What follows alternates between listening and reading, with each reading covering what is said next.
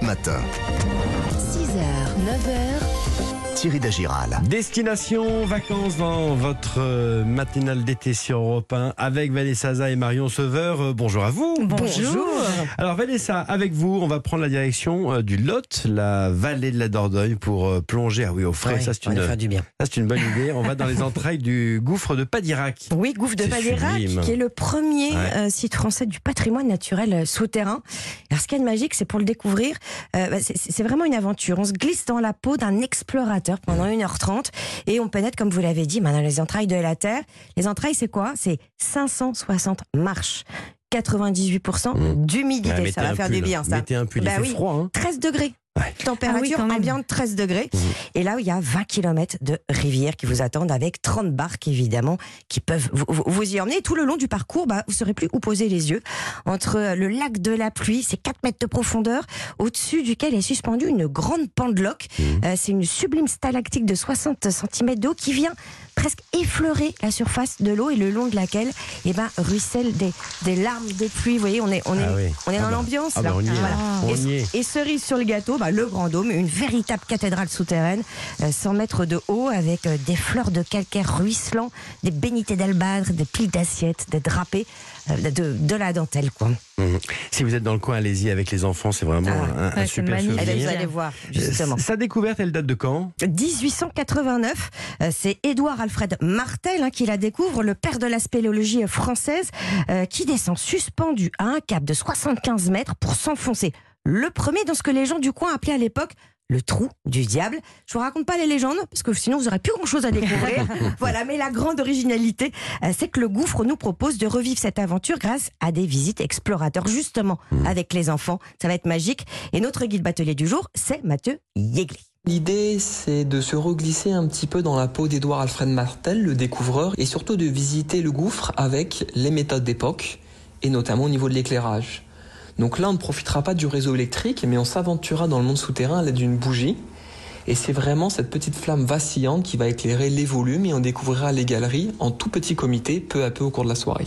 L'idée, c'est de jouer d'une part sur la découverte visuelle, mais également sur la sensation ce que c'est que la véritable noirceur, le bruit de l'eau qui s'écoule, l'absence complète de, de- de visiteurs également. Donc vraiment quelque chose de beaucoup plus intimiste. On est vraiment dans un voyage, vraiment Ouais. au centre de la Terre. Alors je vous donne justement donc les dates. Prenez un stylo. 16, 23, 30 juillet, 6, 13 et 20 août. Et la dernière le 24 septembre. Bon, parfait, ça c'est noté. Quand on a visité le gouffre de Padirac, on en profite bien sûr pour euh, rester dans la région Ah parce bah que c'est oui. sublime. Ah. Vous nous conseillez quoi hein? Alors moi je vous conseille de ne pas rater les trois plus beaux villages de France qui sont euh, dans le coin. Enfin trois Mhm. des plus beaux évidemment. Autoire, Loubressac, Carénac. Et puis la fameuse cité Ah bah sacrée oui. de Rocamadour hein, qui est Ah oui. construite totalement à la verticale, à flanc de falaise. Euh, c'est c'est vertigineux parce que vous avez ces maisons, ces toits, ces églises qui se superposent comme un millefeuille, Marion. Et c'est donc une petite cité médiévale qui a quand même su résister aux guerres de religion et qui est un haut lieu de pèlerinage depuis maintenant 1000 ans. Et donc quand vous arrivez au pied du village, il faut vraiment lever les yeux au ciel parce que vous allez observer bah, ces, sept chapelles du sanctuaire qui sont accrochées à la falaise. Elles sont couronnées par le château. Après, évidemment, vous devez monter le grand escalier des pèlerins. Euh, vous allez être accueilli par la statue de la Vierge Noire, que vous soyez croyant euh, ou non, hein, il faut le faire. Et pour info, la basilique Saint-Sauveur. Sauveur et la crypte Saint-Amadur sont classés au patrimoine mondial de l'UNESCO. Faut l'été facile. Hein. Alors, quelques hébergements à présent. Allez, à Rocamadour, les Oui. Un bel hôtel nature, au calme, au milieu des chênes.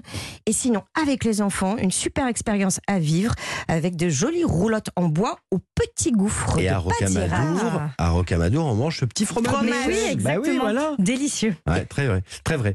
Euh, Marion, justement, on fait avec vous chaque jour un, un- un focus sur les produits de nos terroirs.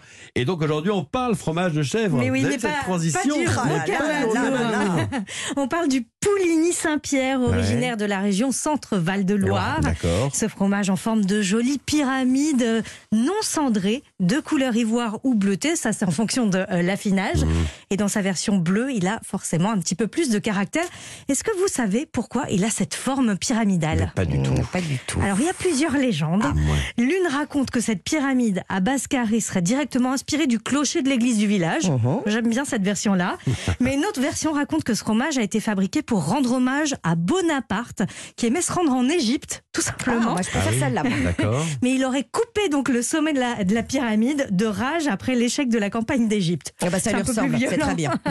Une chose est certaine, sans la pointe de la pyramide, ce fromage est, est beaucoup plus facilement transportable. Bon, Marion, comment on le cuisine alors? Alors, à l'apéritif en feuilleté, émietté dans une salade, il y, a- il y a du choix. Ouais. Aujourd'hui, j'ai envie de vous le proposer dans une sauce pour accompagner les viandes grillées au barbecue ou à pas la ça. Bonne idée, ouais. Mmh. Mais oui, c'est tout simple à faire en plus. Il suffit de commencer par chauffer à feu doux la crème fraîche. On ajoute le pouligny Saint-Pierre découpé en petits dés, hop, un petit peu de poivre, on remue et la sauce est prête dès que le fromage est fondu. Ça, C'est pas mal ça. Euh, alors chaque jour, euh, Marion, vous demandez une astuce à un chef. hein. Oui, aujourd'hui, direction Châteauroux. Le chef du restaurant Jeu de goût, Christophe Marchais, vous donne ses conseils pour changer du pouligny Saint-Pierre sur le plateau de fromage. c'est toujours en avoir plusieurs, mais d'affinage différents dans mon frigo.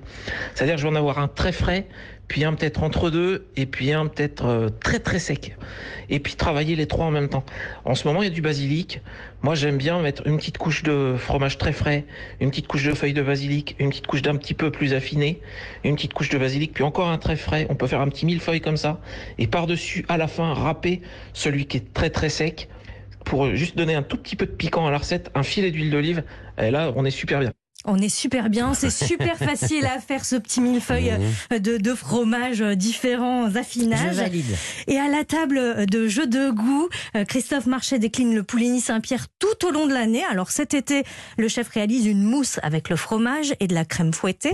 Il dépose cette mousse sur une soupe de cerises réalisée avec du vin, pas n'importe quel vin, hein, du Mmh, chinon, du on reste ah dans la ouais, bah région. Ouais. Et un petit peu de poivre fermenté, du sarrasin grillé. Ça, c'est un petit dessert sucré-salé plutôt original. Peut-être une deuxième adresse pour déguster autrement du, du Pouligny Saint-Pierre alors. Ah, on reste dans la région, hein, dans l'Indre, le territoire de Pouligny, Mmh. direction Busancais et le restaurant Pérégrination. Le chef Franck Gatefin décline le fromage de plusieurs façons dans l'assiette. Alors d'abord nature, accompagné d'un pain au cacao. Ah ouais Ensuite en version salée avec des herbes aromatiques du jardin, euh, comme, un, comme un fromage frais en troisième proposition. Mmh. Et il transforme aussi du lait de chèvre en lait concentré. C'est des petites gourmandises voilà, dans Ah, l'assiette. ça, je veux bien tester. ah ouais, c'est, c'est délicieux.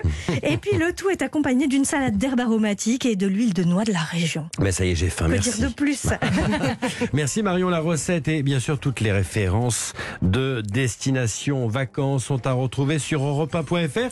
Et nous, bien sûr, on donne rendez-vous à 9h moins le quart. À, tout, à l'heure. À tout à l'heure. Europe Matin,